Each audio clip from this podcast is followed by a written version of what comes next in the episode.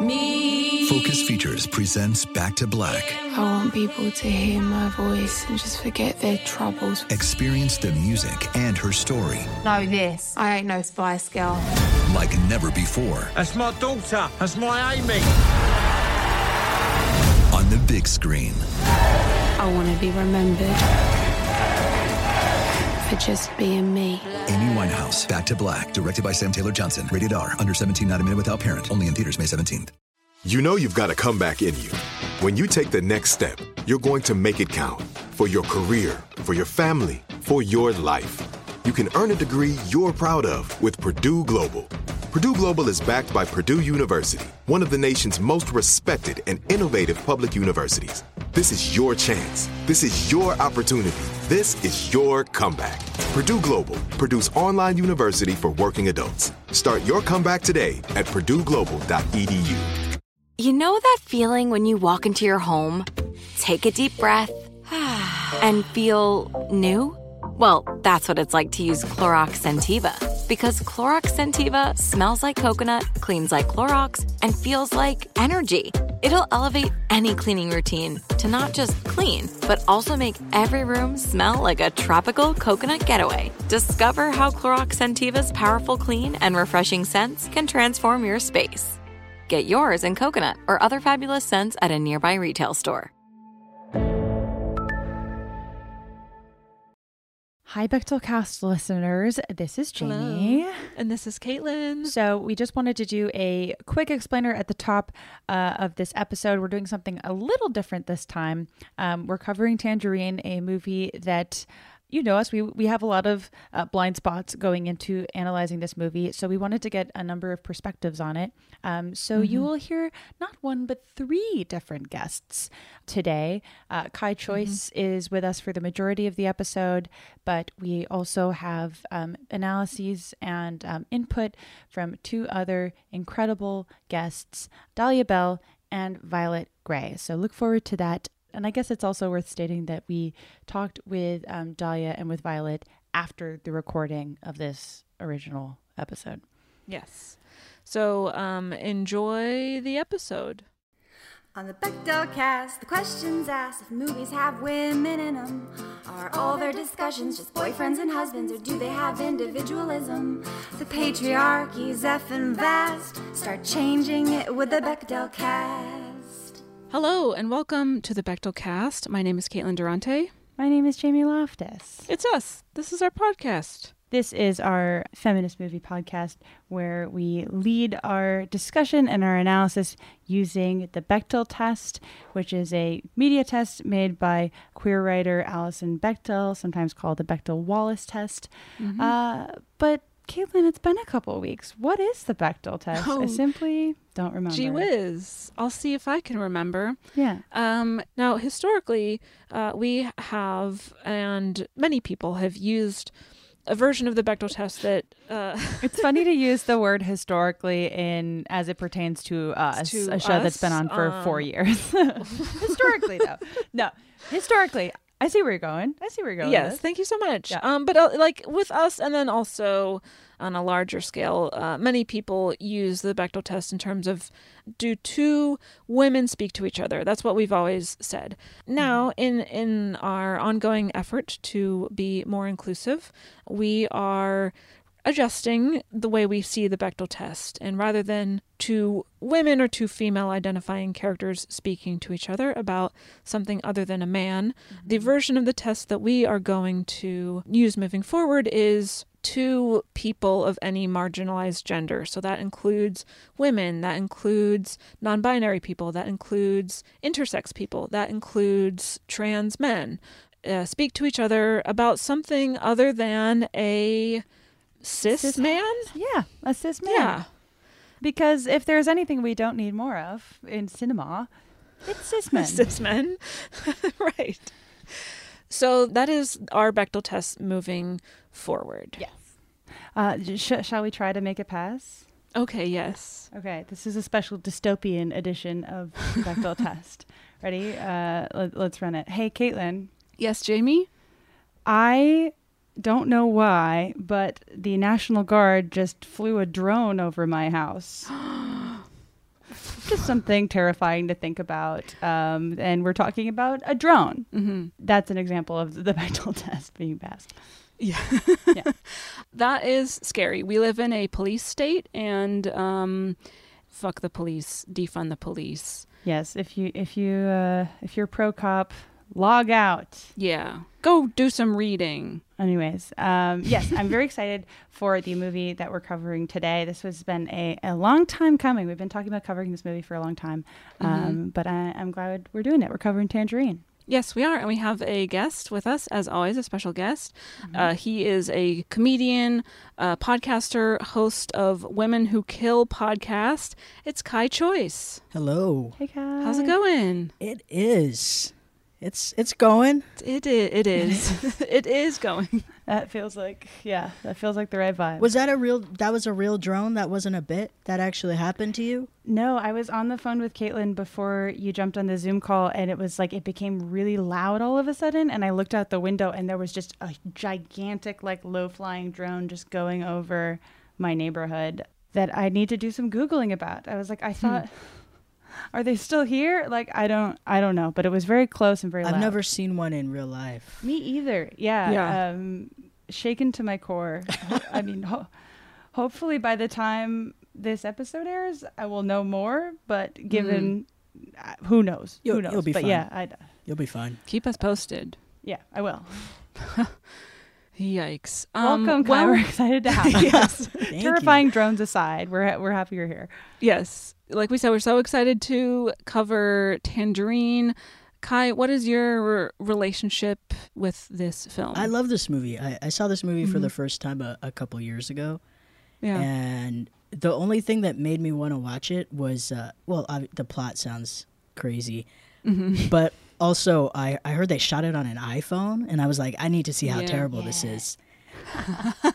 and it wasn't. Mm-mm. It's great. No, it's like I I think that if I didn't know that this movie was shot on an iPhone going into my first viewing, I wouldn't have guessed it. Mm-hmm. I would I would have been like, "Oh, it looks like a DIY movie," but I never would have guessed it was shot on an iPhone. Yeah, yeah. Mm-hmm. I would have thought they just they did something weird to stylize it. I'm like, no, that's that's just how it looks when when that's what you use. But it worked. Also, two Yeah. white guys, two white guys produced Yes. it. yes. That impressed me. we'll talk all about that. Yeah, But the director of this movie is a white man named Sean Baker, Mm-hmm. and then he co-wrote it with uh, Chris Bergo. Bergo. Well, we'll talk about that though, because I think that the I think that the writing Mhm. credits of this movie are a little are, are a little bit belong to messed up. other people. Yes. Yes. Um, oh, why the the improv or Well, yeah, and we'll we'll cover this more when we get into this discussion. But the central conflict of this movie, the whole plot, is something that the one lead actor in particular, Katana Kiki Rodriguez, who plays Cindy, actually a few things that happen in the movie, um, a few pretty major plot points, or like again the whole story are like her like lived experience. oh Yeah. really? yeah. Yeah, Okay. things that either happened to her or friends of like happened to friends of hers that she would just kind of like relayed the information to these white cis male screenwriters ah. and I mean there's there's definitely like I said there's a whole discussion to be had but um Okay. yeah. The production of this movie, I didn't know anything about other than the iPhone aspect. I didn't know much about the production of this movie, and there's mm-hmm. there there were a lot of twists and turns For in sure. the production. There's a there's a Duplass brother that gets involved. You're just like, whoa, whoa, whoa. There's mm. Well, Jamie, what's your relationship and history with it? I have seen this movie before. I really, really enjoyed it. Um, the first time I watched it, just because I think it had come to streaming recently, and I just wanted to see it because everyone was like, "It's the iPhone movie, and it's great," and I was like, "Okay." Um, and I really, really enjoyed it the first time I watched it. Um, I wasn't, I at the time I wasn't watching it critically, but I was excited to revisit it for um, for the show. And guess what? I still love it. It's a really fun movie. Same. What about you, Caitlin? Yeah, I saw it. It came out in 2015. Um, I probably didn't watch it for the first time until a couple years later. I think I saw it in 2017, the first time. And I had heard similar things like they shot the whole thing on an iPhone. Isn't that marvelous? But I'm almost kind of like, who cares about that? Like, it's such a monumental film for so many other reasons. Yeah. Um, and it's so fun. It's so funny. It's, I mean, a romp. Uh, you know me. I love a good romp. um, but it's yeah, I, I loved it. I watched it. I've seen it a, a few times now over the years, and um, big fan. Big I fan. think it kind of selfishly it's fun because it takes place near where we all live, and Oh, so you're yeah, like, yeah. oh, I know where. Oh, cool. I I, Yeah. I think I know every. I've driven in this past movie. Donut Time before. Yeah, But also, there there are parts where you're like, "Mm, you didn't walk there. You didn't walk from there to there. That's, there's no way. right? yes. I was like, unless too we're cutting far. to like hours later. Yeah. cool. So sh- should we uh, jump in? Yeah, let's do the recap. Cool. So it's Christmas Eve. It's a Christmas movie in. Los Angeles. It's a Christmas movie, right? It is. Oh, oh, this is good. This should be added to the uh, like official holiday movie master list. yeah, with Die For Hard. sure. And Yeah. one of many reasons I like this movie is that it's a movie that takes place around Christmas time that treats Christmas like it's just any other day. It kind of Sometimes Like- it's lighting. I feel like the the main plot of it being Christmas is like some fun holiday lighting in some scenes, Mm-hmm. which are like, all right, cool. But for the most part, everyone's just like, I don't really give a fuck that it's Christmas. And I'm like, that's how I feel uh, as the resident um, Scrooge McGrinch of the group. Um, Did you just So- Scrooge McGrinch? uh-huh. yes, that is what I said. And I'm so sorry, everybody. Innovating, innovating all over the place. Thank you. It's actually the name of my new screenplay, um, Scrooge McGrinch, the the anti-Christmas story. The Antichrist mass story. yes, it stars. Who does it star? Who does it star?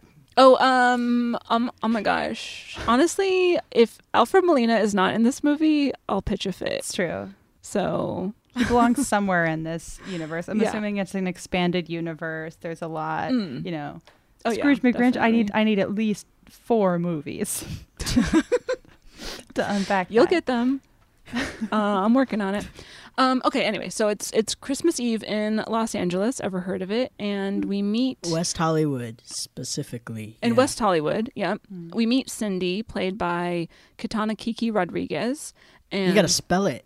Yes. It's not the like C I N D Y spelling that you might be No, accustomed not the Brady to. spelling. Mm-mm. It's S I N hyphen D E E. Last name Rella. Last name Rella. So Cindy Rella, yes. Is our protagonist's name. You don't call Um, her and protagonista? then- I can do that. Hell though I'm not sure I will. Um, and then um, she is with Alexandra, played by Mya Taylor, and they are best friends, and they are both trans sex workers. In their conversation, Alexandra lets it slip that Cindy's boyfriend and pimp, Chester, has been cheating on her with a white cis woman whose name they're not totally sure of, but they think it begins with a D and this was happening while Cindy was gone for the past few weeks, and we find out later that she was in jail for possession of drugs that she was holding for Chester. She was in jail for 28 days, right? That Yes. was what I. Okay. So she Mhm. was, yeah. This is actually the sequel to 28 Days Later.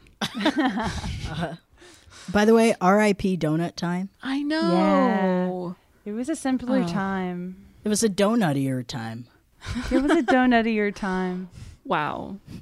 You're not wrong. Um, okay, so Cindy sets off to find this lady. Yeah, the fish. the the, fish. hmm And Alexandra reluctantly agrees to help her, and she's also handing out flyers for a show that Alexandra has later that night at Hamburger Mary's at 7 p.m. Yes, this is where the walking comes in. You're just like, how did we get here so quickly? Right. Meanwhile, we meet Razmik, Razmik, a cab driver, Yeah. uh, and we see him driving some people around. He'll Now, is of- this before? Is this before? Is this BU? Is this before Uber? Or uh, was it, Ooh, good no, question. Uber was think so, right? definitely a thing at this point. it was just? Was it kind of new? Maybe like wasn't a gigantic threat to the cab industry yet. Mhm. I don't know. Because he seemed busy. Right, he was always driving, and it was like, yeah, I guess it would have been cab times. I also, I mean, this movie was like shot. Wait, wait, let me get the exact dates of when this was shot because it might have been shot like at an even more cab time. Let me see. Okay, it was filmed at the end of 2013, so I feel like that Mm. is pretty firmly like before Uber really, really caught on, right?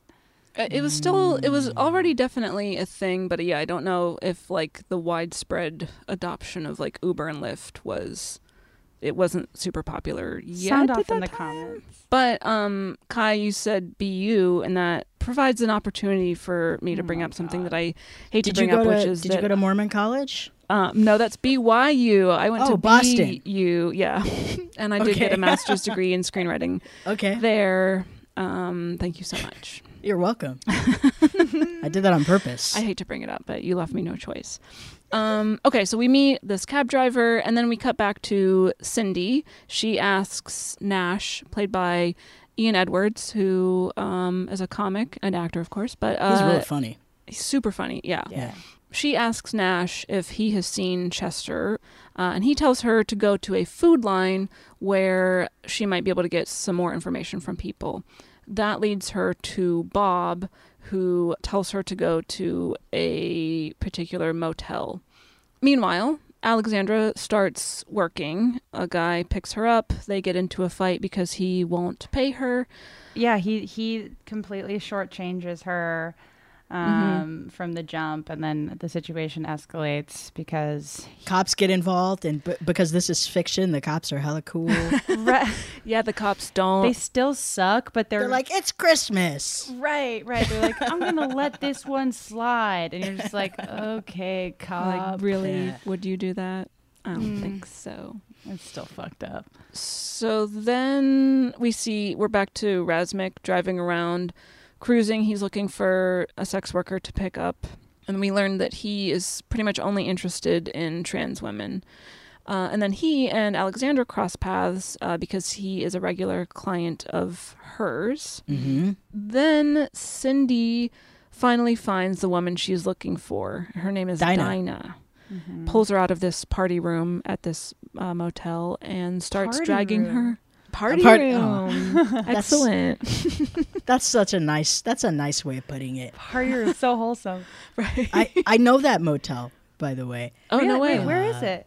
It's at Hollywood and La Brea. Oh, okay. Okay. Oh yeah. I used to drive past there all the time Mhm. going to Nerd Melt. I used to work at a. the only real job I ever had was a nonprofit Mm-hmm. that uh, provided services to a lot of uh, sex workers, Mm-hmm. and everyone knew that that motel is like legit. That's all that motel does is Really? they rent they rent by the hour to sex workers, and it was it was nice to see that you know they're still doing business. They're still Mm-hmm. doing really well. Got some some full frontal male nudity. we see at least one dick. Yeah. It's a it's a scared dick. They, it's a dick against the wall, and you're like, oh. yeah, she finds Dinah. She finds Dinah and pulls her out, like drags her out by her hair and starts dragging her across town toward donut time, where she finds out that Chester is. But then she realizes it's a little past 7 p.m. and that she's missing Alexandra's show. So Cindy drags Dinah to Hamburger Mary's. To They get on a watch the bus? performance. They get on a they bus. go on a city Yeah. bus. You never see. uh, That's like one small representation thing that I always really appreciate, and you never see Uh-huh. like protagonists use public transit. like it's, Ugh. and when you actually see it, you're like, people, people, of course, like they're.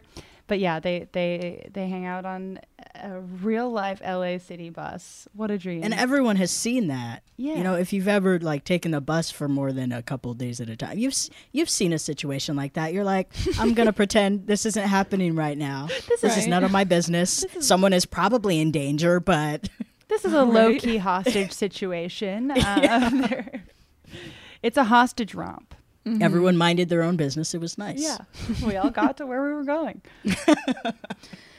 Um, so meanwhile, we see Razmik at home and realize that he is married. He and his wife have a small child. His mother-in-law lives with them, So we realize basically he's kind of living this double life. They are Armenian. Yeah. by They, the way. yes, they're Armenian. there i mean it, it is like there are so many elements of this movie that make it like an awesome la movie because it's so many mm-hmm. like underrepresented communities in la Yeah. specifically are in the and it, it's mm-hmm. like seeing an armenian immigrant family and seeing them like actually characterized and not just like in passing is f- Yeah. for the amount of movies that take place in la it's like a super rarity it's cool Totally. Um, so he also heads toward Alexandra's show at Hamburger Mary's. Then we see her singing at the show, and then we also see Cindy and Dinah's interactions being a little less antagonistic than they were a little bit before. I before. wanted to see Dinah continue to be beaten because the only two white people in this movie are the kind of white people who who use the N word because they think it's cool. Right. And so anytime something bad was about to happen to them, I'm like, yes, bring it. more, Right, more because it's her and Chester. and chester yeah yeah. It's ugh, Ch- it, it is wild because there is such a huge build in the movie to you meeting Chester, and then when you meet Chester, you're like, It's not what you expect. you're just like, this is who we were so. This guy, all Yeah. right, maybe he has a great personality, and then he doesn't. No. There, And then he does not. he doesn't. This is who everyone was fighting for. right. I'm just Liter- like, literally. Chester has no idea how good he has it. right? Yeah, their their interactions become a little less antagonistic. They smoke. Is that is that crack? They- they bond over crack that meth. It's meth. oh, it's meth. Yeah. Okay, yeah, I don't know drugs. Embarrassing. God, Um, Caitlin. How do you live in LA and you don't know meth? I don't know. I'm a square. It's a cultural staple. It's basically the main thing LA is known for.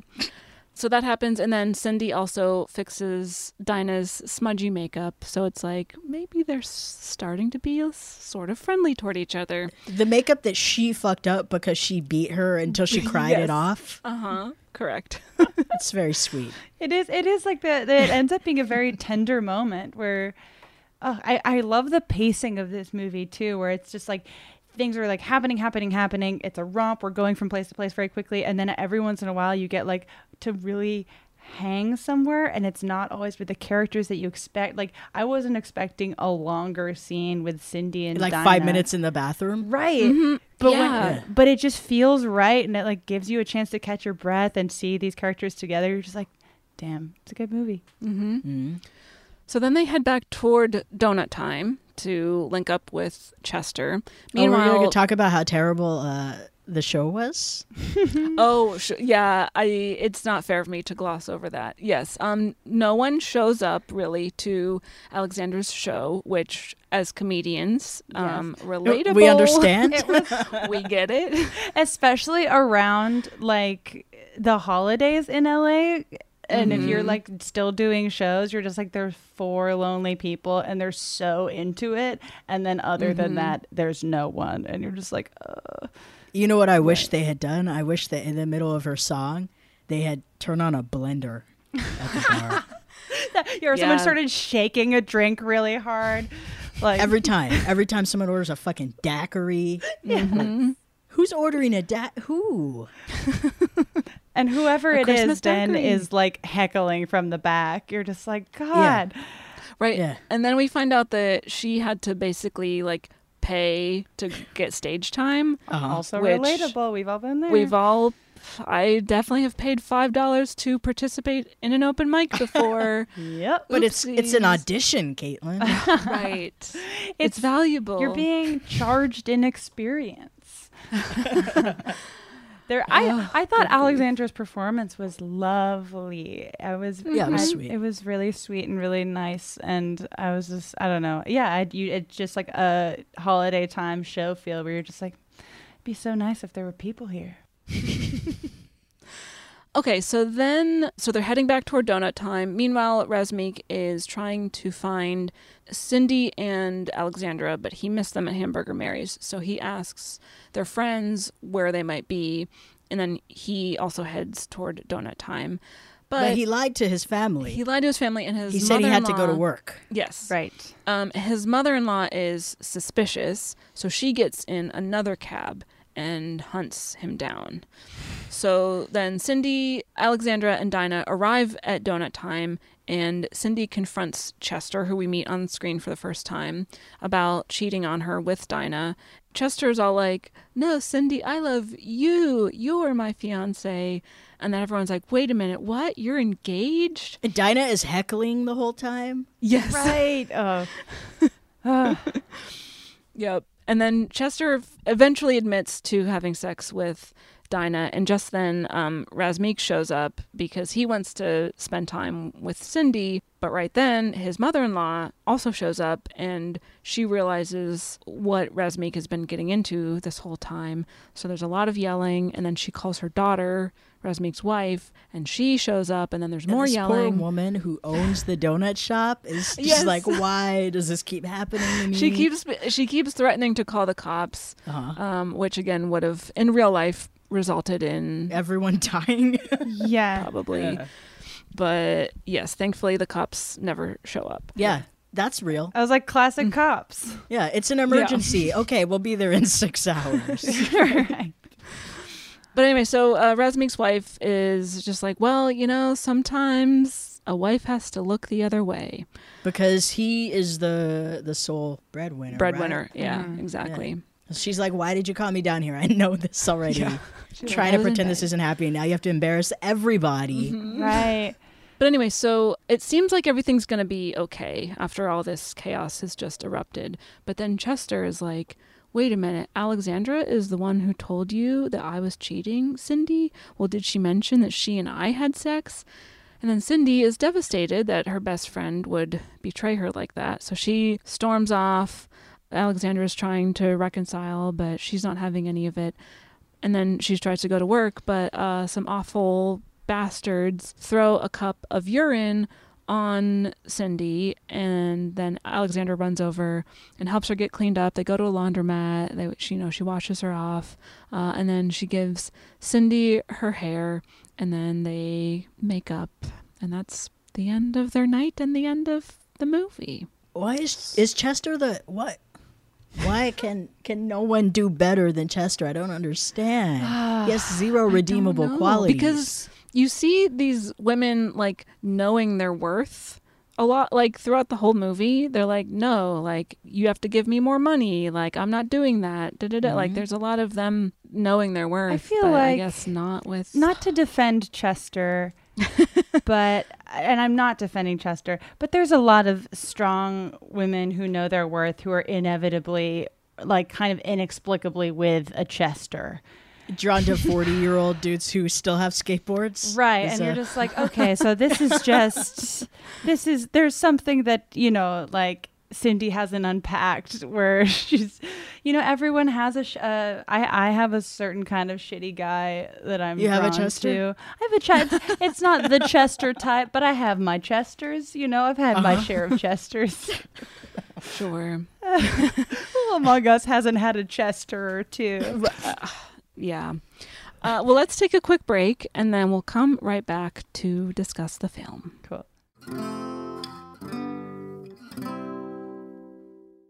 Focus Features presents Back to Black. I want people to hear my voice and just forget their troubles. Experience the music and her story Know this. I ain't no Spice Girl. like never before That's my daughter. That's my Amy. on the big screen. I want to be remembered for just being me. Amy Winehouse, Back to Black, directed by Sam Taylor Johnson. Rated R, under 17, not a minute without parent. Only in theaters May 17th. This is it. Your moment. This is your time to make your comeback with Purdue Global. When you come back with a Purdue Global degree, you create opportunity for yourself, your family, and your future. It's a degree you can be proud of, a degree that employers will trust and respect. Purdue Global offers working adults like you over 175 flexible degree programs to meet your specific career goals. These include associate, bachelor's, master's, and doctoral degrees and certificates. Purdue Global degree programs range from nursing to business to communication and more. Whatever your interest, we have the degree that will move you forward. You have the knowledge, you have the experience. Now it's time to get credit for the work you've done and earn the recognition you deserve with Purdue Global. Purdue's online university for working adults. You know you're worth it. We do too. So don't wait another second to get the degree that will take your career to the next level. Start your comeback today at purdueglobal.edu. If a new house is on your wish list in the next five years, grow your savings faster and experience your dreams with an Ohio Homebuyer Plus account from Kemba Financial Credit Union. A savings account specifically designed to save for a new home where you can earn 7% APY, a $500 matching bonus, and a $1,500 mortgage closing cost credit. Learn more at Kemba.org. Offer expires March 31st, 2025. APY equals annual percentage yield. Restrictions apply. NMLS 292230. Equal housing lender. Federally insured by NCUA. And we're back.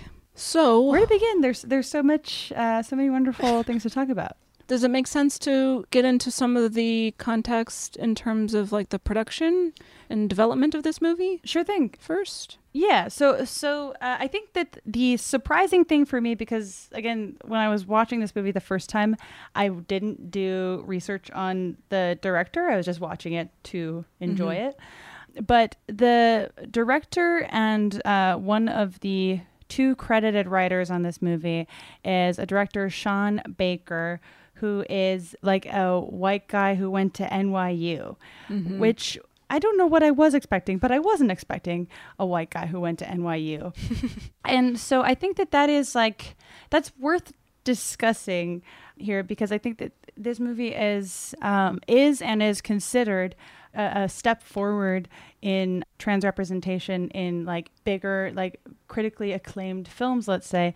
And then behind it, you have this movie wouldn't have been made if Mark Duplass hadn't gotten involved and if this guy, Sean Baker, hadn't directed it. So he'd made movies before. I think this was his first like big, really popular movie. And then he went on to, he also made uh, The Florida Project Right. But same same writing team, same director, and Same font on the poster, even. same. Font, yeah.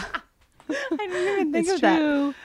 So I mean, it's it's nothing. I mean, I don't know uh, of anything negative about Sean Baker, but I do think that that is something that has come up on our show before, where um, sometimes in movies that are like pushing forward in some ways, you still have a lot of the old guard, let's say, behind the camera, mm-hmm. which kind of, which sucks. Like you, I mean, ideally, there should be more black directors being able to direct black stories and trans directors being able to direct trans stories and not need, you know, have the perceived need for a white guy who went to NYU really involved at all.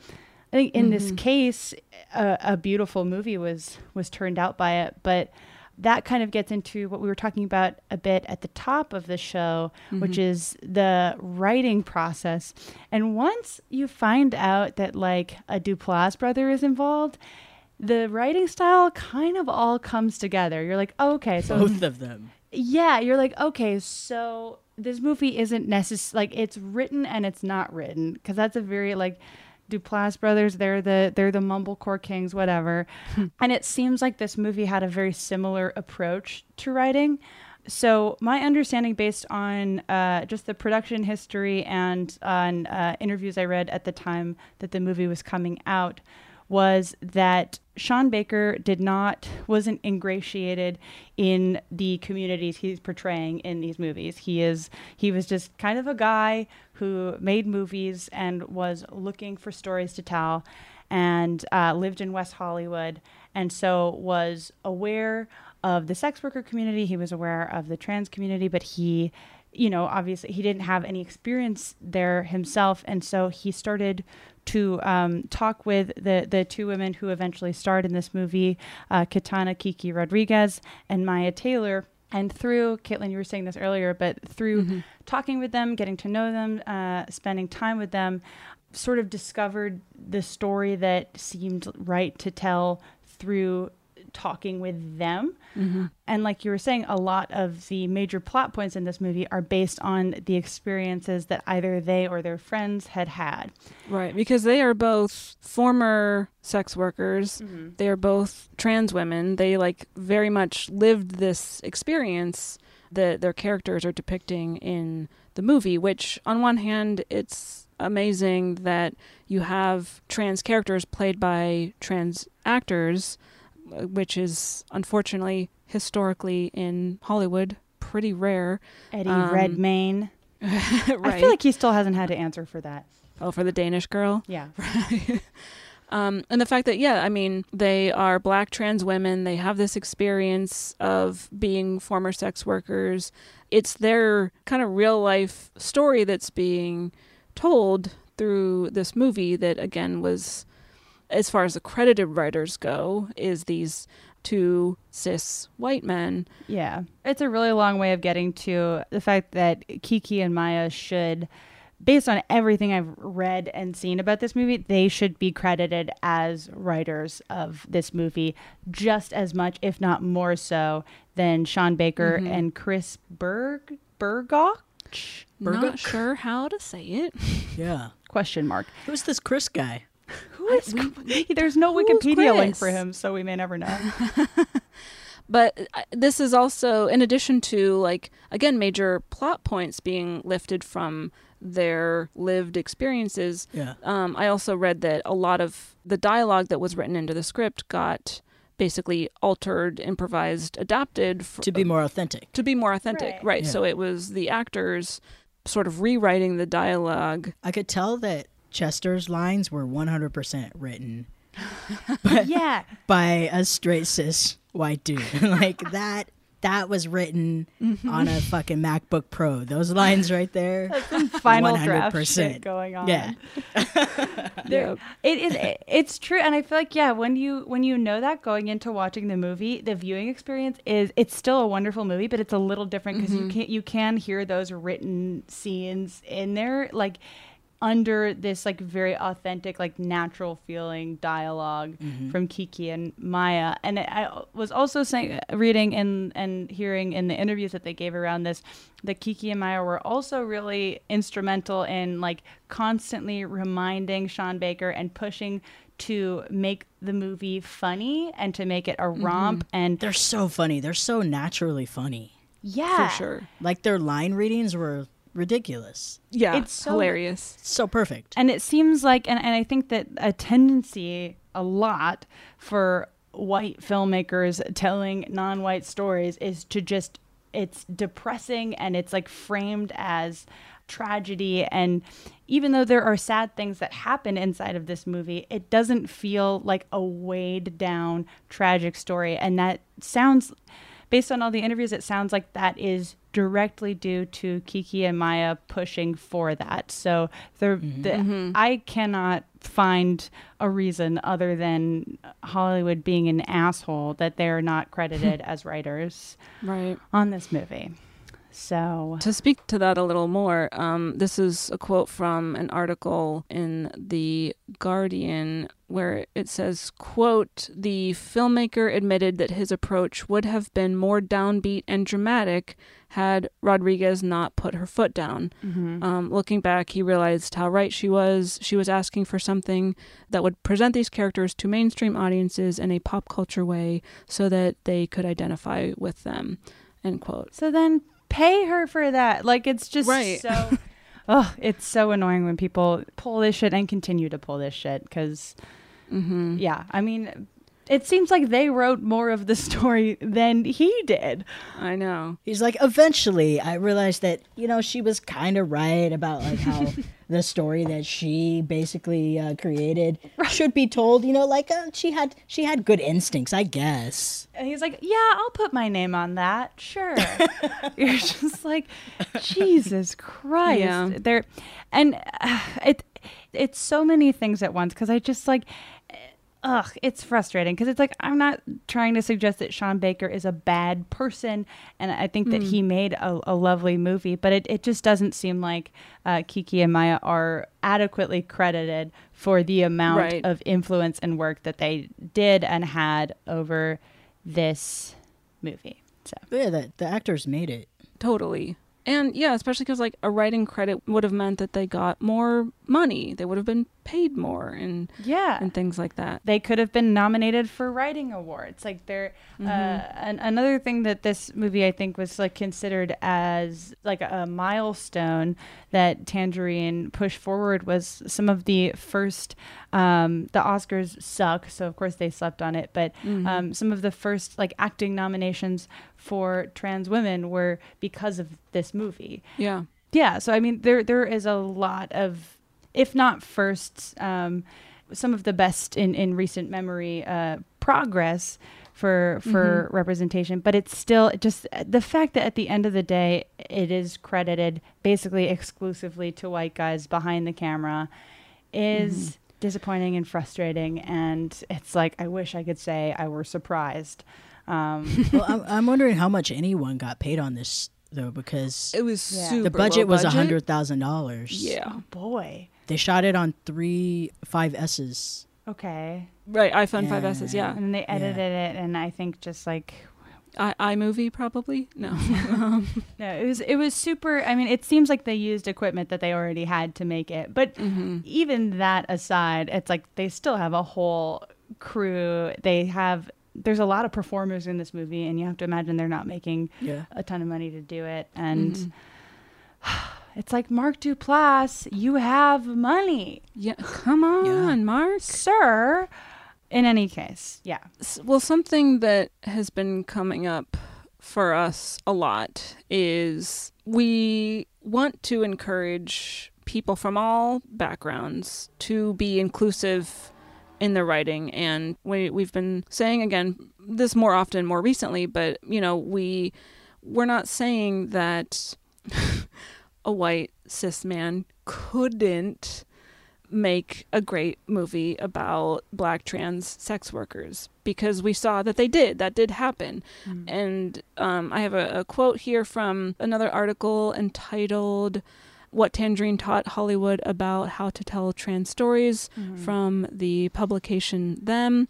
Quote to craft a story about a world with which they had little experience director sean baker and his writing partner chris berg um, knew when to ask for help right away. The humility demonstrated by Baker and Berg in copping to a lack of knowledge about their intended subject up front is essential for any cis filmmaker who wants to incorporate trans themes or characters into their work. I'll end the quote there and we'll post this article because I think the whole thing is worth reading. But um, that's what we always say like, do your homework. You can represent communities responsibly, even if you do not belong to that community. It is going to be much harder for you and it will take a lot more homework um but i guess and i don't want to But i don't want to sound like i'm giving these the guys too much credit but the bottom line is yeah definitely that like these two actors the lead actors in this movie should have been given far more credit in what they contributed creatively to the movie way more than they were. Uh, yeah, I mean, it's like if you're doing your homework, that is critical and important, but you also need to like give credit where credit is due.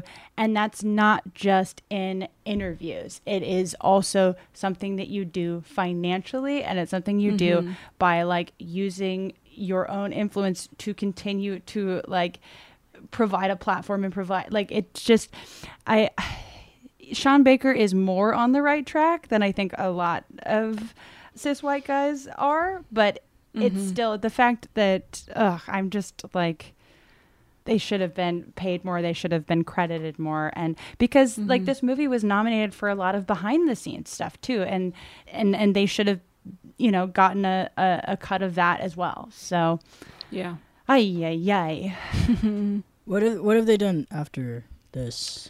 Uh, not too much, un- unfortunately. The this is um, Kiki Rodriguez's only film credit, and Mya has been in in a few other things, but mostly short films. And then she's in a, a movie called Stage Mother that came out this year that has Jacki Weaver and Lucy Liu and Adrian Grenier. I don't so so she's she's she's working, but it but Kiki isn't as much, and I I feel like that's something too. Is it's the fact that Sean Baker, you know, gets to kind of use Tangerine as a springboard and go on to make the Florida Project, uh, a movie that I, I mean, I haven't seen it. I know it's well regarded, but a movie with a larger budget and a movie like he was able to leverage Tangerine into more opportunities for himself.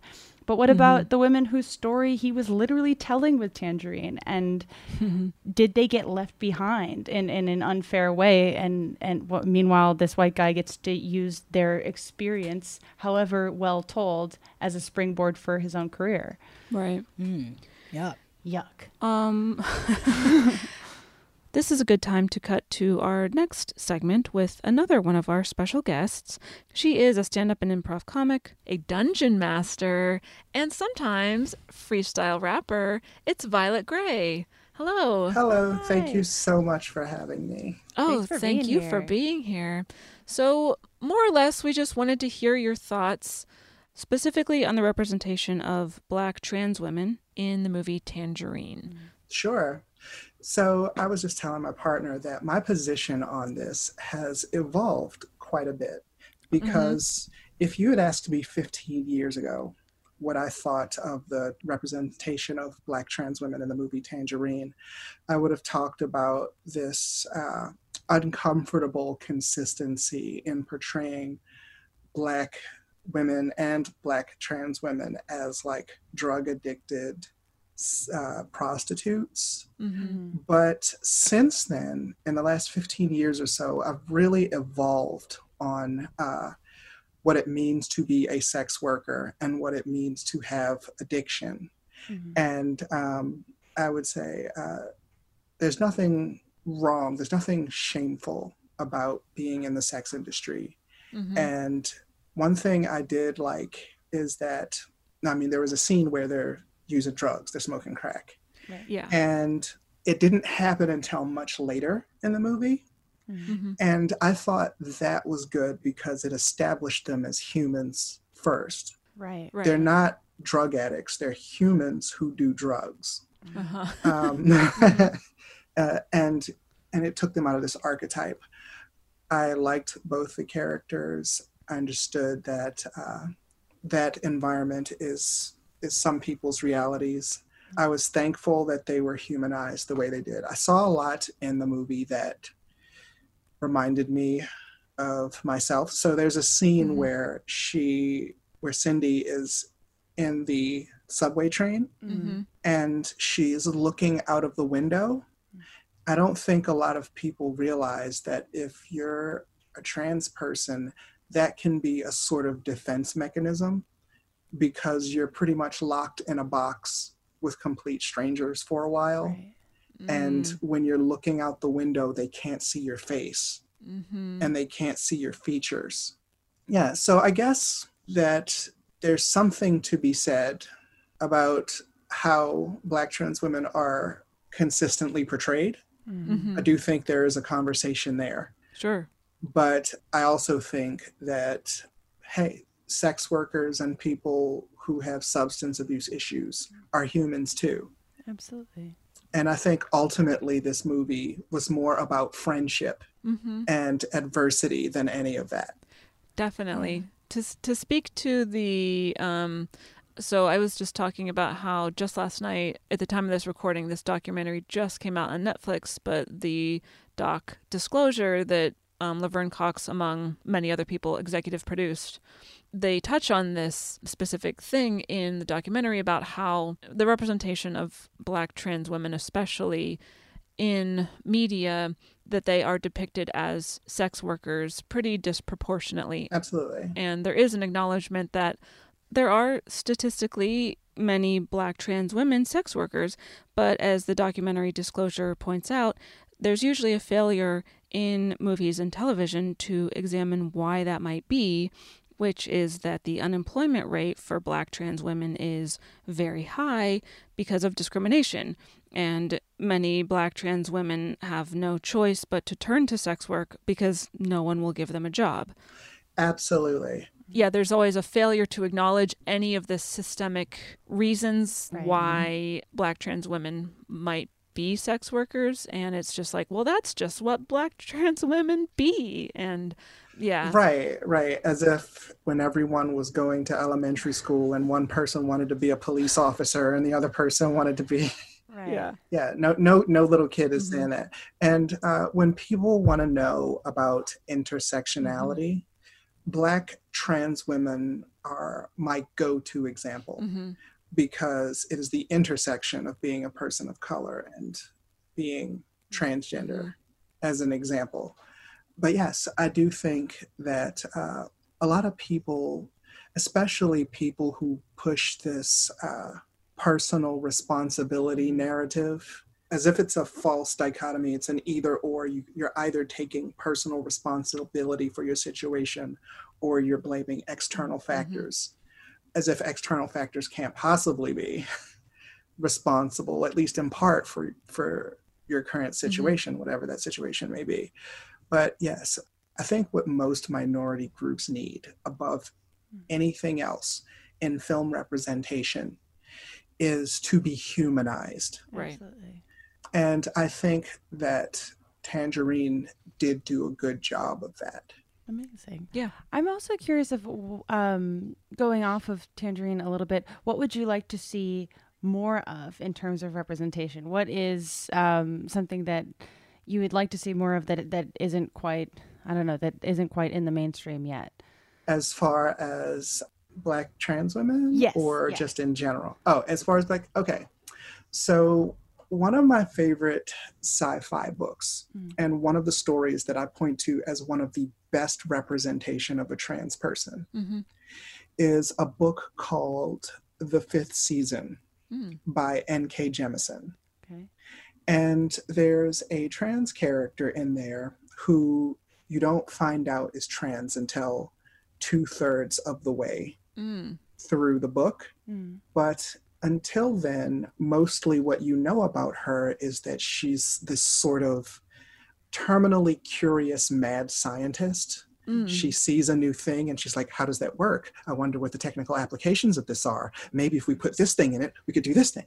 And uh, she comes from a well to do family, but she is pretty much exiled, not just because she's trans, but because she was supposed to be the man of the house who was supposed to marry well. Mm. And she's like, Well, I can't do that because I'm a woman. I can't be what you need me to be. Mhm. And so I really liked this, a story where a trans person, her transness is not her defining trait, Mhm. Mhm. but at the same time, it doesn't pretend that it doesn't exist. sure Right. So when you're saying like, what would I like to see more of? I would like to see more things like that, mm-hmm. acknowledging someone's transness without it being the defining trait.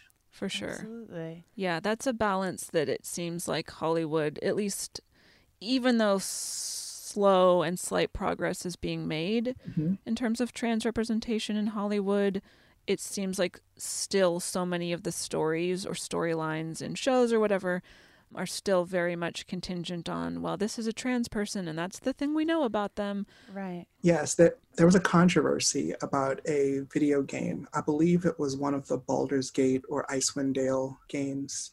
Oh, okay. and um, there was a trans character and it got criticized for poor representation Mm-hmm. because the trans person disclosed their transness their trans status they mention it in like the opening sentence of meeting the character Mm. the main character so it would be the equivalent of going up to someone it's like hi uh, caitlin nice to meet you i'm trans so anyway um, That's so And so- jarring. Yeah. Yes, yes. And so they were like, you know, yes, there is something to be said for uh it's it's evolving is is the point that I'm Mhm. getting at. Mhm. And so you have trans characters in games now that aren't so in your face, Yeah. but Right. but uh it's it's like um do you remember Atari? Yeah. Yes. You remember how it was originally blocks and now the PlayStation 5 is coming out and it looks damn near like real people? Right. Yeah. I think dialogues have a sort of the same progression. Mm. I like this metaphor. I know. It's like this is this is good shit. Uh, yeah, yeah. I think that they're still figuring out, and Mhm. me being having gothic tendencies, I don't usually lean toward optimism, Mm. but I think that I think that they're they're working it out. Yeah. Yeah. And that's a lot of what that, that documentary Disclosure is about this sort of slow evolution of trans representation in media and how for decades and decades it was all about transphobia, trans panic, uh, just all of the really harmful things that misrepresentation of trans people does for individuals as well as culture at large uh, and how it's really only been in the past like maybe five years Yeah. that there's been any kind of headway m- made in terms of progress towards more empathetic and positive representations of, of trans people in popular media. I think that once the internet came out, Uh-huh. once we had the internet, it was a wrap because uh, knowledge is the bane of ignorance. Mhm. And now with the internet, we can just know things at such a rapid pace. A lot of people can know a thing very quickly.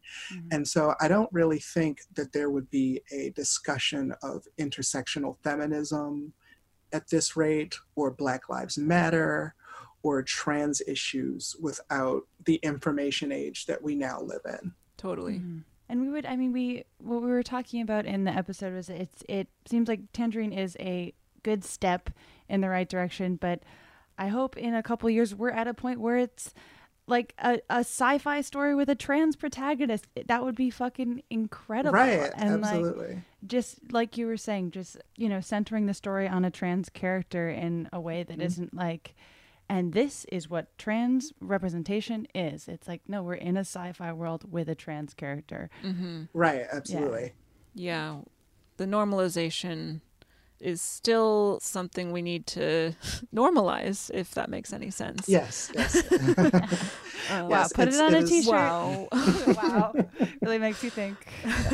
I mean, it's it's a process, but uh, it's something we'll just have to keep working on Mhm. until we do. Because I remember watching a documentary on the representation of black people on the screen back Mhm. when they were black and white movies, and there was a time when if a black person was on the screen for a couple of seconds black families would call out to everyone in the house and say, Look, a black person on TV. And they would all run to the TV to watch the black person on TV. Mm-hmm.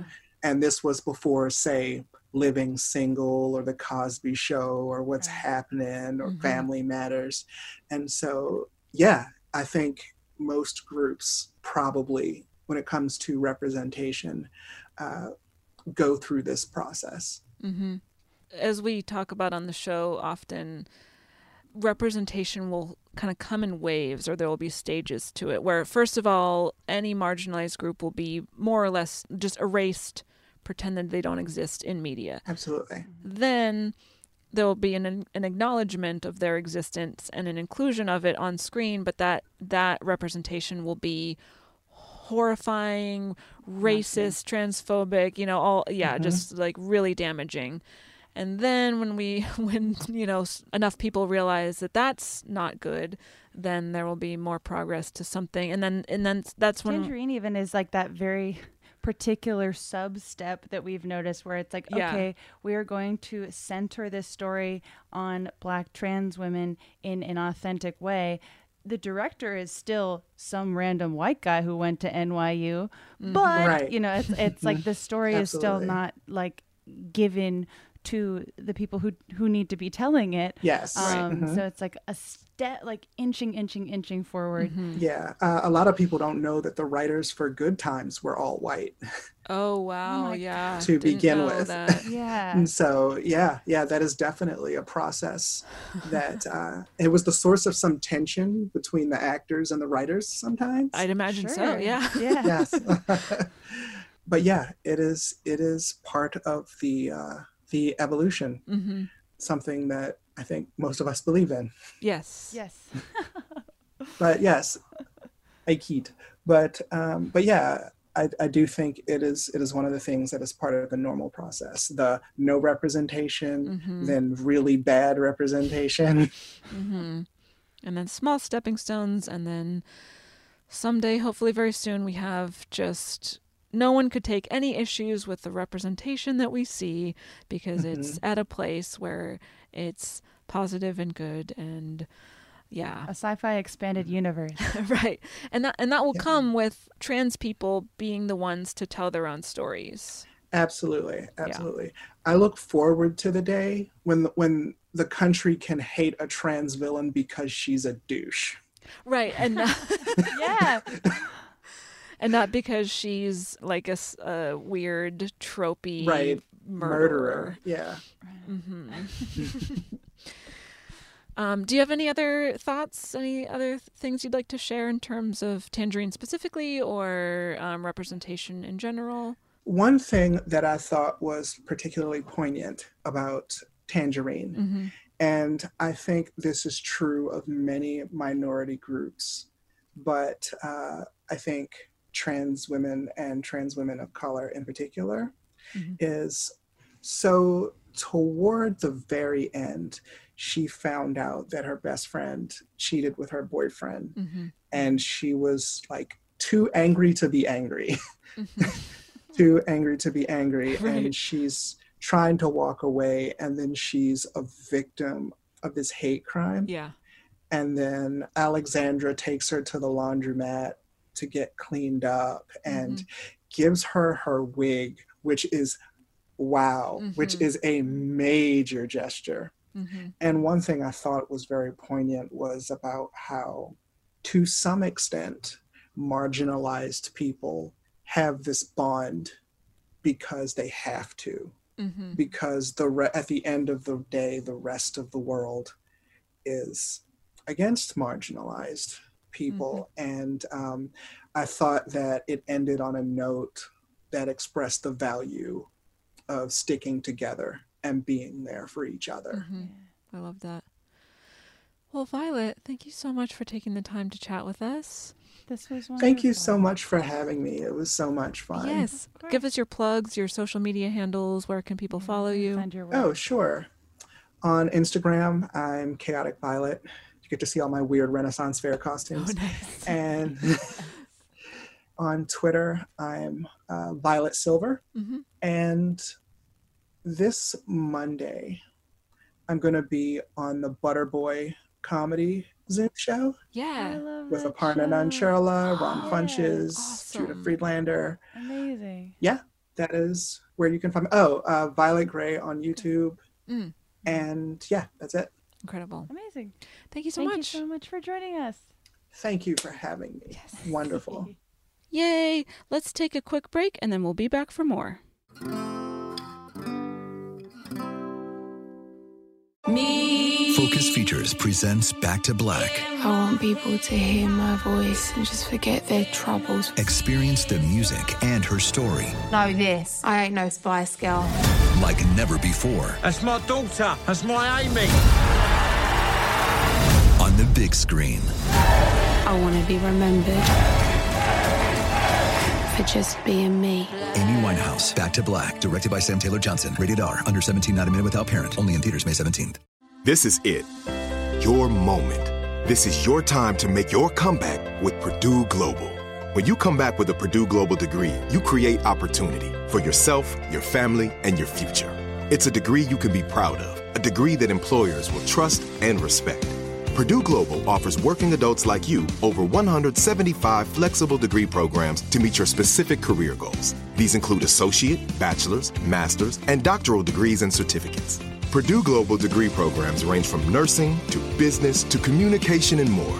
Whatever your interest, we have the degree that will move you forward. You have the knowledge, you have the experience. Now it's time to get credit for the work you've done and earn the recognition you deserve with Purdue Global, Purdue's online university for working adults. You know you're worth it. We do too. So don't wait another second to get the degree that will take your career to the next level. Start your comeback today at purdueglobal.edu.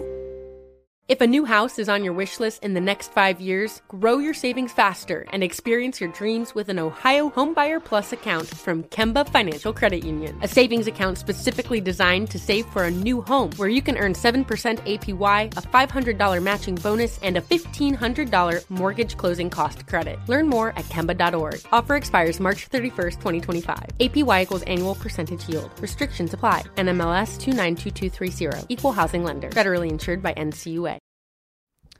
Um, we're back. We're back. And another thing that I, I love how this movie like toes the line of you you so often see like characters defined by their own trauma like i think that that's a lot of like when cishet white guys are writing outside of their own experience and when like a lot of like when any writer is writing outside of their own experience i feel like it is a really lazy writing tactic to lean on defining someone by their trauma. And i think this movie for the most part toes the line really well of portraying that like there are very very real struggles that these characters are encountering. We find out that cindy uh, was just put in jail it seems like for not a good reason. Um, and Mhm. and it, the kind of looming presence of the cops that never fully explodes but is always there. Like you you see the unfair shit that they have to deal with but it doesn't dominate the story in a way that defines them. What defines the story is how, you know, it is primarily like Alexandra and Cindy's friendship, which is so Mhm. like fun to see and that that's a whole journey as well and yeah. for sure. I it's also I mean, the characters themselves, many of them are not I guess for lack of a better term woke. like there's What? there's slurs that I know. There's you know, there's reductive and offensive name calling that gets thrown around. There's I mean, a large component of the story is Cindy being pretty violent toward another woman and not holding Chester accountable enough, perhaps, for cheating and really and targeting the other woman, you know, which is a thing that always, you know, dings our little bell. But at the same time, like I, I give all of that a pass just because again that that these characters feel so I'm like, yes, that would probably happen. And of course this And Dinah is such an Dinah. I mean, and she she has her own su- like sub story as well. But like when you meet Dinah, she's such an antagonistic mm-hmm. asshole. Like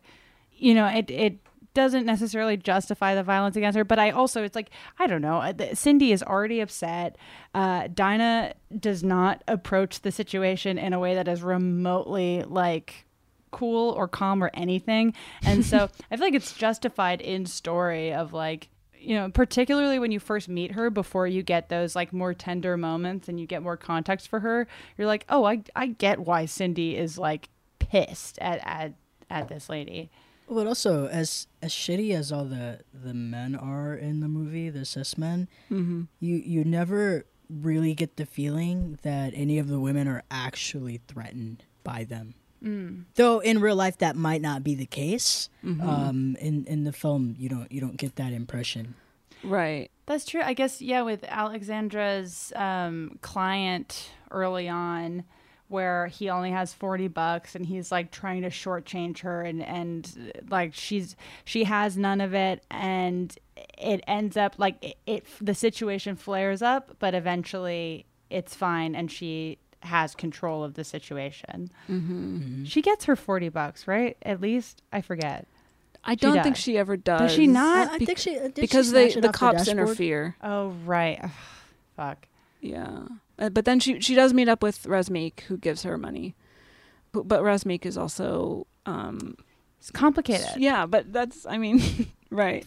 And then also like I wanted to mention that even though Cindy is literally dragging Dinah by her hair and being violent toward her and and all this stuff, I can't speak from personal experience, but I have to imagine that she, as a black trans woman, would feel very betrayed by Chester cheating on her with a cis white woman.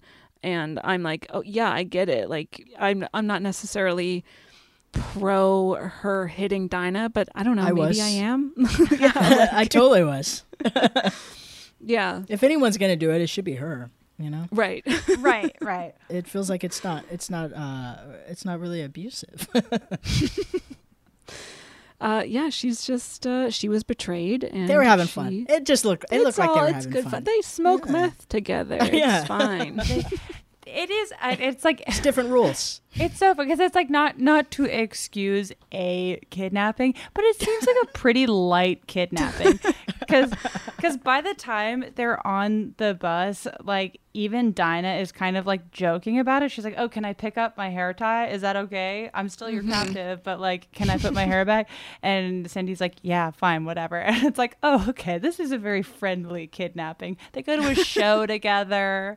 They, you know, it's Right. um. Yeah. when they went to the bar and uh, the door guy said she's she's only got one shoe. She said she's from the hills. She's a hillbilly. She's a That's and the door guy's just like, sure, fine, whatever, Alright. great. um, Yeah, I mean, I keep having to remind myself that like these are people whose survival instinct and just like survival mentality is so much more heightened than mine needs to be because of my privilege. Like, I don't need to be out on the streets where the risk of danger and violence against me is much greater.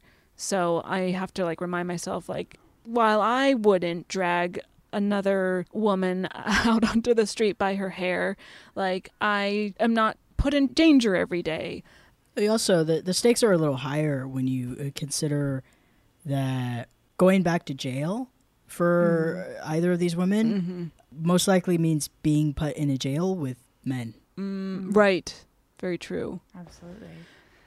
I think that yeah, and and the fact that that that even though they're not credited as writing it, the fact that Mya and Kiki are writing this story from their own experiences, you know, it, it they're presenting true experiences and they're presenting it in a way that is very fun to watch and mm-hmm. I mean, yeah, that's why the movie's good. Yeah. Like it's it's, their because lives. of them and their performances and their input and their lived experiences that get adapted to the screen. Like, yeah, that's why this movie was a success. And it's like, let's be honest, if we had just let Sean and Chris, It would be so depressing. ugh, like, Yeah. yeah. guess their way around what the relationship between Cindy and Dinah would be, they would have gotten it so wrong.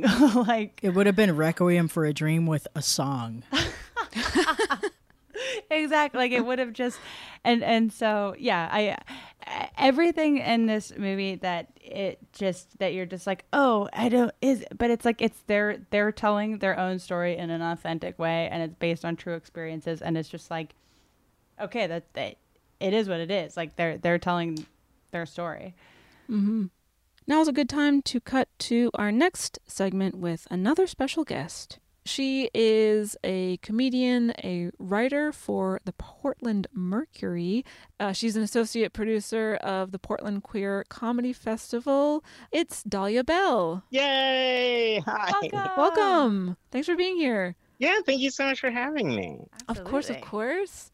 So, we just wanted to hear your thoughts on the representation of black trans women in the movie Tangerine specifically, and then if you had any other thoughts on trans representation, black trans representation, the intersection of those things in media in general. Yeah, so um, to be entirely honest, I did have to go back and watch the movie uh, about two nights ago. And yeah, uh, it, it did not rub me well. I, I will say Hmm. that. And I really had to do some personal soul searching Sure. because, you know, initially I'm like, am I so puritanical or am I so caught up in respectability that I'm opposed to the representation of a black trans women as sex workers? And I thought Mhm. about that, and no, I'm absolutely not. And quite honestly, many of my friends are full service sex workers. So Mhm. I'm like, no, that's not my issue. Is it even necessarily the drug use? I would say no. Uh, I do Mhm. understand uh, where drug use does play a role in both trans culture and the broader queer culture. Um, simply, you know, being stuck in situations where we're trying to find ourselves. Mhm. And in many cases, I've been a pro drug advocate. Mhm. However, the representation I feel is very sloppy and relies on some very familiar tropes Mm-hmm. that I think, generally speaking, representations of Mm. trans women are guilty of. For example, the image of. So, first, I do want to commend the movie for Mhm. casting what I would say are realistic, average looking Mhm. trans women, as opposed to even a program I love like Pose, where you have the obviously over glamorized uh, mythos that people want to see. Mhm. But all the same, I feel Sure. it's a very messy image Mhm. of trans sex workers. It kind of paints us as buffoons, Mm. sort of the old step and fetch it tradition. Yeah. Then the trope of, you know, fighting over the affection of some ne'er do well cis male. Uh-huh. You know, yeah, exactly. Like, why is that always our ultimate prize? You know, like, Mhm. Chester. surely there's nothing else that trans Mm-hmm. women could possibly want than some random cis loser. Y- And that is putting it nicely, honestly. Like Chester Chester sucks. Absolutely. yeah, he's garbage. So, yeah. I mean, I, I, I, I speak 100%. only for myself, but honestly, I think I speak for a lot of, uh, especially contemporary trans women, when I say many of us do ultimately embrace what appears to be exclusively lesbian lifestyles or, or ways of being or identities Mhm. Because our experiences with cis men are so negative. Mhm. and at a certain point you have to feel like is this worth my time Mm-hmm. is this something worth chasing after and that's a question that's never really raised in any depiction of trans women that i have ever seen Yeah. there's always this element of us longing for the affection of this class i, I don't know why Mm-hmm. Yeah, I totally see your point. Mm. The first I've seen this movie a few times now. Um, I love it. I, I think it's such a Yeah, yeah. fun romp, and of course, I'm coming at it. You know, Jamie and I are coming at it with blind spots with our backgrounds. So To say I least, hadn't yeah. even fully considered your point about the kind of buffoonery that is arguably displayed. I always Yeah. sort of interpreted that as oh but they're fun and they're they're just you know they're goofy. And we're seeing like rather than a, a, a tragic story which is how many trans narratives play out we're seeing a fun uh, a fun romp. So that was like always my kind of like Right. you know just interpretation of that. Yeah. Um, but i totally see your point. And I had to look at that, you know, Yeah. numerous times because is it inherently buffoonery to have trans performers in, you know, slapstick sort of roles? mm. And to make that argument would be very problematic as well. Mhm. Um, but I think for me, it's a matter of looking at that intersection of Black heritage Mhm. and Black history within American cinema, and then trans representation. And when you really look at the Mhm. the Venn diagram of that, yeah I think there are some issues raised. uh-huh You know, We were we've been talking a lot about how I mean the fact that the movie is written and directed by cis white guys as well um yeah, likely you know f- factors into a lot of what's going on within the movie that maybe doesn't match up quite well and how um, the Yeah. two lead actresses in this movie uh, were not credited as writers even though they had a yeah, huge influence on what happened in in the story and then yeah. ultimately all the credit going back to you know the the Tisch grad um, is ugh, exhausting. so that was the first time you had seen it is that right is that what Yeah, Yeah. yeah. Yeah, Oh, okay. and it was interesting because my partner, who's also non-binary trans, mm-hmm. they're gender fluid Mhm. though, but it was their second or third time seeing it, Mhm. and they're more a fan of like queer cinema. Uh-huh. Uh, so we've been, they've been like taking me on this tour of of all the que- the queer uh, classics. Sure. And you know, kind of realizing some holes and blind spots in a lot of the films that a lot of us felt were Mm-hmm. formative, you know, just because at that time the people that were in the writing room weren't necessarily part of our community or even the people in the writing rooms who are part of the community are likely those who fit into a specific narrative. That makes that makes a ton of sense. We hadn't even come at it from that angle. That makes a ton of sense. Um, is there any? I mean, not to we don't want to put you on the spot, but it, what would you like to see more uh, from in terms of trans representation in in film in general and Black trans representation? Yeah, I guess what I would really like to see would be, I guess, the happy medium. Mm-hmm. You know, the happy medium, even if we're we're going to be represented exclusively as sex workers. You know, I I get why that trope is still useful.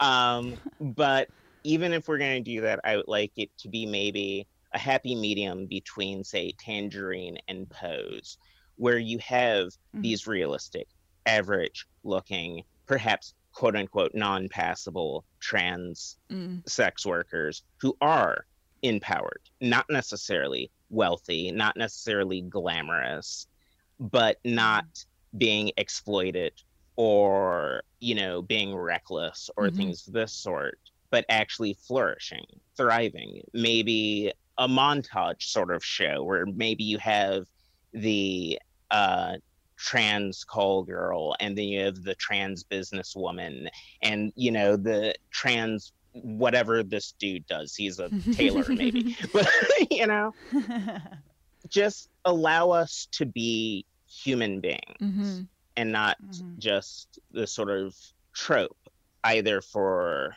cheap laughs or otherwise gratuity Yeah. or sexualization things of that sort Mm-hmm. Absolutely. Yeah, and as we've been discussing, you know, representation is often, unless it's representation of like uh, cis het white wealthy men, who there's an abundance of representation for in Yeah. cinema. You know, we talk about how there's an evolution in terms of representation. It goes from erasure to negative representation to steps in the right direction Mhm. to positive representation. And it feels like we're still somewhere in the steps in the right direction phase in terms of trans representation in film and TV. And Tangerine feels to me like a good step in the right direction. Yeah. But maybe not what we want to see ideally, especially because the people behind the camera and taking credit for writing the script and things like that uh, are white cis men telling the story of black trans women. Yeah. I don't know. Would you would you agree with that assessment that uh, you know Tangerine's a step in the right direction? I, I think it will definitely be uh, included in the canon long Mhm. term. You know, I think Tyler Perry still has his place within black cinema. That doesn't Mhm. mean I'm going to necessarily watch a Tyler Perry movie on purpose. Um, Madea isn't your favorite yeah, character? yeah. You, you see, you have to spring Tyler Perry on someone. You have to be like, You get to walk in the room and it's already been on for 45 minutes, and you're like, all right. Yeah, I guess we're Like, doing hey, what are we watching? Is this? it's too late. Um, any other any other thoughts you'd like to share? no, I try to keep most of my thoughts to myself. It helps me keep friends. Well, thank you so much for joining us. Thank this has been so wonderful. Um, Thank you. Give us your your plugs. Where can people follow you online? Anything you'd like to plug? Uh, yeah. Uh, well, I'm gonna behave. Um, so, uh, I think one of the more fun places to follow me is on Instagram at mix dot Dahlia Belle, mix being mx dot Dahlia Belle. Uh, you could also follow me on Facebook at Dahlia Delu Bell or Mix Dahlia Belle. Uh, one is my comedy page, which kind of mirrors my Instagram. This is way too long of an explanation. I no, should have give us explained I have more. No, anxiety. keep keep Uh, going. We want to hear. We want to follow you doing everywhere. okay. If you follow my personal Facebook page, it's mostly my random political rantings and existential dread that I experience every morning around 2 a.m. Of course. But my Instagram are really cute pictures of me. So uh. that that's really where you should go. What a great balance, though. Of, of Depending on the vibes Yeah. that you're seeking, there's always there's a lot Yeah. of options. There's always Dahlia Belle. Thank Amazing. you so much. Thank you so much again. Thank you. You were wonderful. Have a good Yay. Sunday. Yay! Thanks again, Dahlia. And now we're back with Kai Choyce. Um, does anyone have any other thoughts, feelings? Feelings. Yeah, talk to us about your feelings, Kai. So I just think everyone should should know that um, if you got to go to Donut Time, you're very lucky. It was they actually have really good donuts there, but Oh. it later became a, a Trejo's tacos, and then it became a mm. Trejo's donuts, and mm. now it it might be nothing soon. I don't know. Hmm. I don't think it's doing very well. Oh no. Uh, I could be wrong, but I just I don't see people there ever. I haven't either. I know I, I passed there a couple days ago, knowing that we were going to watch this movie. I was like, oh, goddamn, seven years. Seven years makes all the difference. I feel like a lot of a lot of stories that portray sex work tend to use that portrayal uh, to remove agency from the characters and to kind of Mm. denigrate the experience. And you don't see that happening here. Like, Right. in every situation, the women seem to be uh, very in control of the situation, regardless of whether or not that is always the case in real life.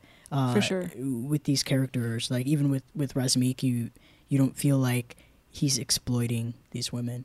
Mm-hmm. And the one guy who is trying to exploit someone ends up it ends up you know Getting the shit kicked out of him. backfiring on him. Yeah. Right. So which is For sure. karma, baby.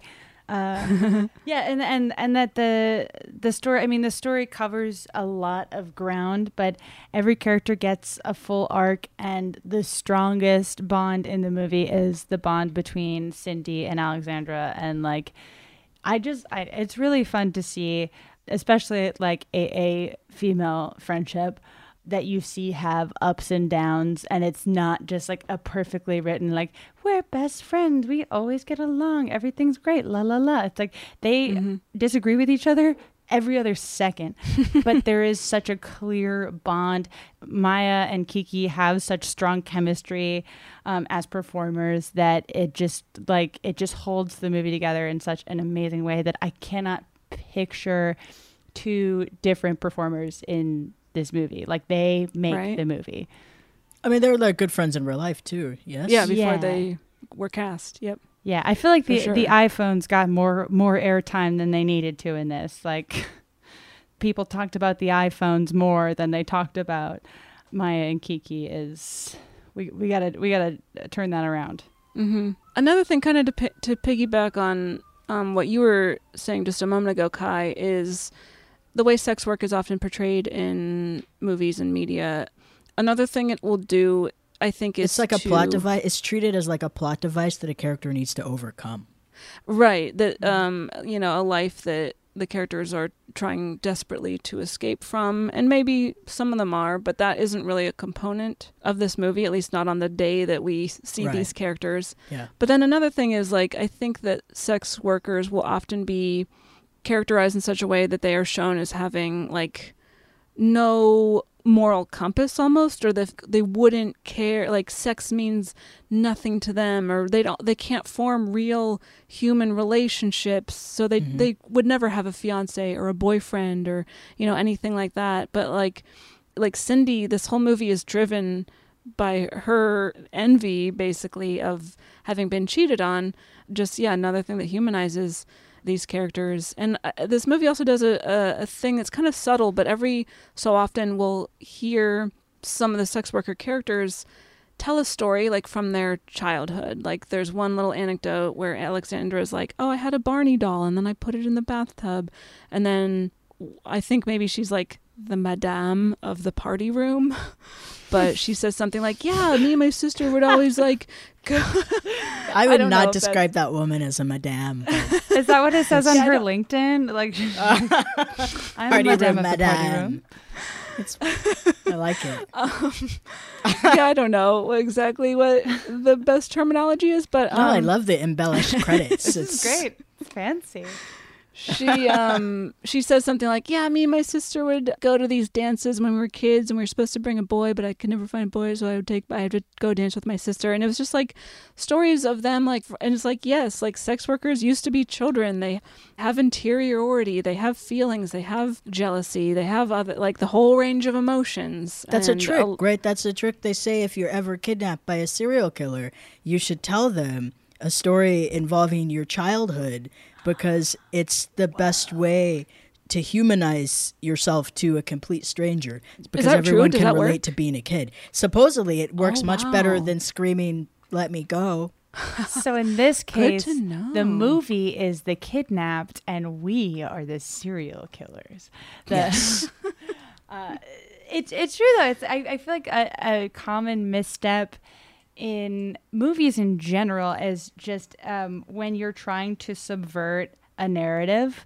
The the message is more like I'm not like the other girls. I'm like this. But what this movie does is just say these are these characters. They're like this. They're, the movie is not comparing them to other people. They're just showing this is a night in the life of these characters. Like right take it or leave it. And it seems like everyone wanted to take it. My cat is meowing. Is so someone's loud. cat oh, She's so cute. Oh flea Uh, I, w- I wanted to uh, really quickly touch on Razmik and Mm-hmm. his family. Razmik is not the central character of, of the movie, obviously, but I did want to um, just bring up because he is he is an Armenian immigrant who moved to Los Angeles. There is a large Armenian population in Los Angeles, but you never see them represented. And I did mm-hmm. a little bit of research on this because I mean, you do get that this movie does such a great job of giving every character like an interior life. And so for Razmik, he's dealing with his mother-in-law. You know, he's he's perhaps misrepresenting how he spends his time to his family. We're not exactly sure, um, Right. but we we see that he has a home life. We see that he has his own interior struggles, and that is not something that is usually lent to an Armenian character because Armenian characters, um, I did a little research just to kind of confirm. I was like, I don't know how many Armenian characters I've seen on in pop culture really at all. And representation for Armenian people, Kardashians aside, is extremely low. Most of the examples you'll find are on TV, um, and they're usually characterized rather violently. Um, you'll see Armenian characters often pop up on like shows like The Sopranos as like mob bosses or things like that. There's mm-hmm. definitely some stock characters. When Armenian characters appear on screen, they appear in a very particular way. And so, you know, again, Re- Razmik and his family are not the center of the movie, but I do think it's like many things this movie does. It is a step in the right direction mm-hmm. because, I mean, in, in movies about LA in general, you are seeing one zip code in a gigantic city. like you're seeing beverly hills usually yeah the class warfare zip code. And it is a gigantic and many parts of it are are wonderful and cool. Um but you don't get to see most of those parts. And so I thought it was really nice to see an Armenian family represented. And I sincerely hope that um, that continues to happen moving forward. And we get to see all sorts of Armenian characters. I would have loved to see more of Razmik's wife, um, his wife. Uh, no, she does. She does have a name. Uh, her name is Yeva. Uh, but I, w- I would have loved to see more of her and like so. Yeah, that's a yet another Yeah. thing that this movie does that most movies about Los Angeles do not. I agree. And uh, to our Armenian listeners, um, if you have any other, other examples of positive representation you have seen on screen of Armenian people, let us know because uh, we'd like to check those out. Yeah, and refer us to uh, works and characters that, that are that are worth covering. We're Mhm. we're always listening. But yeah, there there have been some pieces written in the past several years about how extremely limited. There's one character on The Sopranos. There's a series of characters on The Shield. Okay. There's a character on Weeds, and then there's the Kardashians. Mm. End of list. Yeah. Um, so we do need more Armenian representation as well. Certainly. Yes. Um, does Tangerine pass the Bechdel test? For sure. Lots, lots and lots. Between a bunch of different, between all sorts of pairings of characters. And again, the main like like we've said, the relationship that's really at the core of this movie is the friendship between Cindy and Alexandra.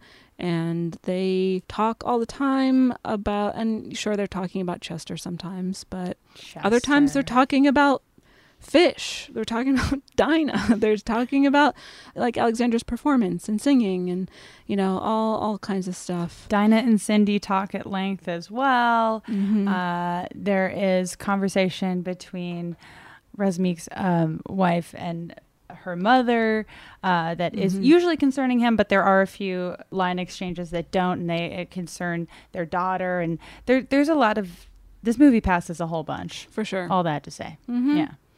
Also, another rare example of a movie that passes the Vito Russo test, passes the What's that? DuVernay test. Uh, the Vito Russo test, um, it basically examines if there are any queer characters in the movie at all, and if removing them would impact the plot at all. Mm. Basically, they have to be essential to the story, and they can't be. They can not only be identified by their queerness. They have to have like other characteristics and interiority. So Okay. uh, this movie very handily passes that test. Uh, like I said, the DuVernay test. Um, kind of all of them. It really Hell yeah. hits all the marks. Uh, as far as our nipple scale goes, um, zero to five nipples based on its representation of women. And also, part of me wants to kind of retool our nipple scale a bit. I know, but I think it would behoove us to kind of just reword it or like retool it a bit to it being more about like how does this movie fare from an intersectional feminist point of view. Totally. Yeah, that makes so sense. So either way, uh, looking at it from either version of our nipple scale, Mm. um, it gets pretty top marks. I think I'm going to give it a 4.5. Mm. The fact that it is a what I think is a good step in the right direction of trans representation, black trans representation specifically. Also, we didn't really talk about this, but Cindy is Afro Latina, which is another mm-hmm. representation we often don't get in media in general. So I appreciated that aspect of her character as well. Yeah, I think that it handles a lot of things very well. As we've discussed, the humanization of sex workers and sex work, and the focus on the friendship between Cindy and Alexandra, and um, the fact that the, a story, again, a story about black trans sex workers is fodder for like tragedy porn and that's not what this movie was at all This it was a fun Many romp. genres in one. Yeah. I, I, I loved all those things. I love this movie. I'm gonna watch it every Christmas, and it, and Fuck Die also, Hard. This is the Christmas movie. right? Boom. Yeah. So uh, where it gets taken off for me is uh, again this idea of well, w- the only way we're going to be allowed to tell like learn about trans people or hear their stories is through the lens of cis white men a- at this moment in history. You know this should have been a, a movie made by trans filmmakers. So um, A step. a step. Um, so yeah, four point five, and I will give. I'll split my nipples between Cindy and Alexandra. Cool.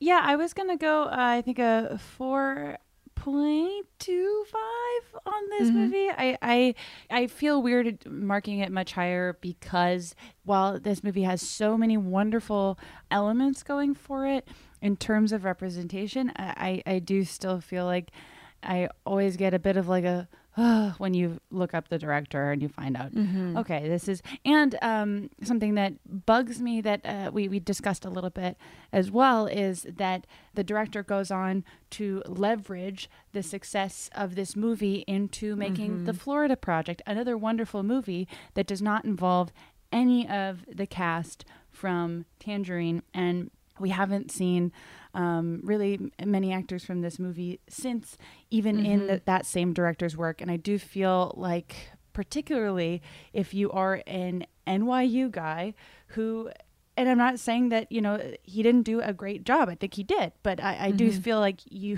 you you cannot, in good faith, use to some extent a marginalized community story to launch your own career and then not prioritize lifting everyone with you. Like that is just Right. You can't. You can't. You can't. Um, other than that, I, I do um, agree with everything you said, Caitlin. I uh, love the representation of black trans women. I love the friendship. I love that it's a romp. Uh, just there's it's so so so so funny. Um, Mhm. and I credit you know 90% of it to the lead actresses they're so Yeah. so good and and also you know you get uh, representation of just a lot of Los Angeles that you normally wouldn't. You have a picture of an Armenian immigrant family. You have there, you know, sex worker representation. Mhm. This movie's got everything. uh, so so yeah, I'll, I'll go uh, four point two five. Uh, I will give two to Cindy, two to Alexandra, and one quarter to Razmik's baby. Oh, oh, I thought you were going to say Razmik's dog, but that's probably Fair- better. I would have given it to the dog. I but that's just me. we're different people. yes. Kai, how about you? Uh, I want to I want to say a four, and Mhm. I would say the only reason I'm not giving it a five is because of the issues that you guys brought up, but also because there was a little bit of a Tarantinoism going on here, where I think that anytime you have uh, white characters uh, using the N word to Mm. display how terrible of a person they are, uh, Mm. it should at least there should be a black person directing it or writing it or or something. Because by all appearances, they got that pass from Yeah. whoever wrote the script, True. which was not necessary. They were terrible enough as it as it went. Yeah, Mhm, Right. totally. You could replace the N word with a Monster Energy drink in the hand, and uh, you know we get the same impression. And we get it. We get it. Yeah.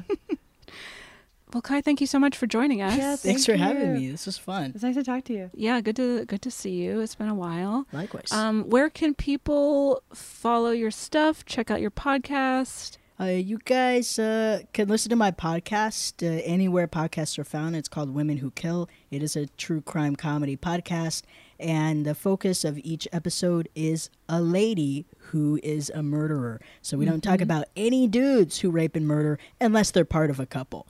Uh, which it's only happened a couple of times.